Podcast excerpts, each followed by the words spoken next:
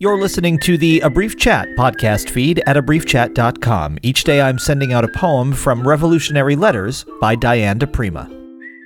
Revolutionary Letter number 45. And it seems to me the struggle has to be waged on a number of different levels. They have computers to cast the I Ching for them, but we have Yarrow stalks and the stars. It is a battle of energies, of force fields, what the newspapers call a battle of ideas to take hold of the magic any way we can and use it in total faith, to seek help in realms we have been taught to think of as mythological, to contact all levels of one's own being and loose the forces therein, always seeking in this to remain psychically inconspicuous on the not so unlikely chance that those we have thought of as instigators are just the front men for a gang of black magicians based somewhere else in space, to whom the whole of Earth is a colony to exploit. The Nova mob not so far out as you think.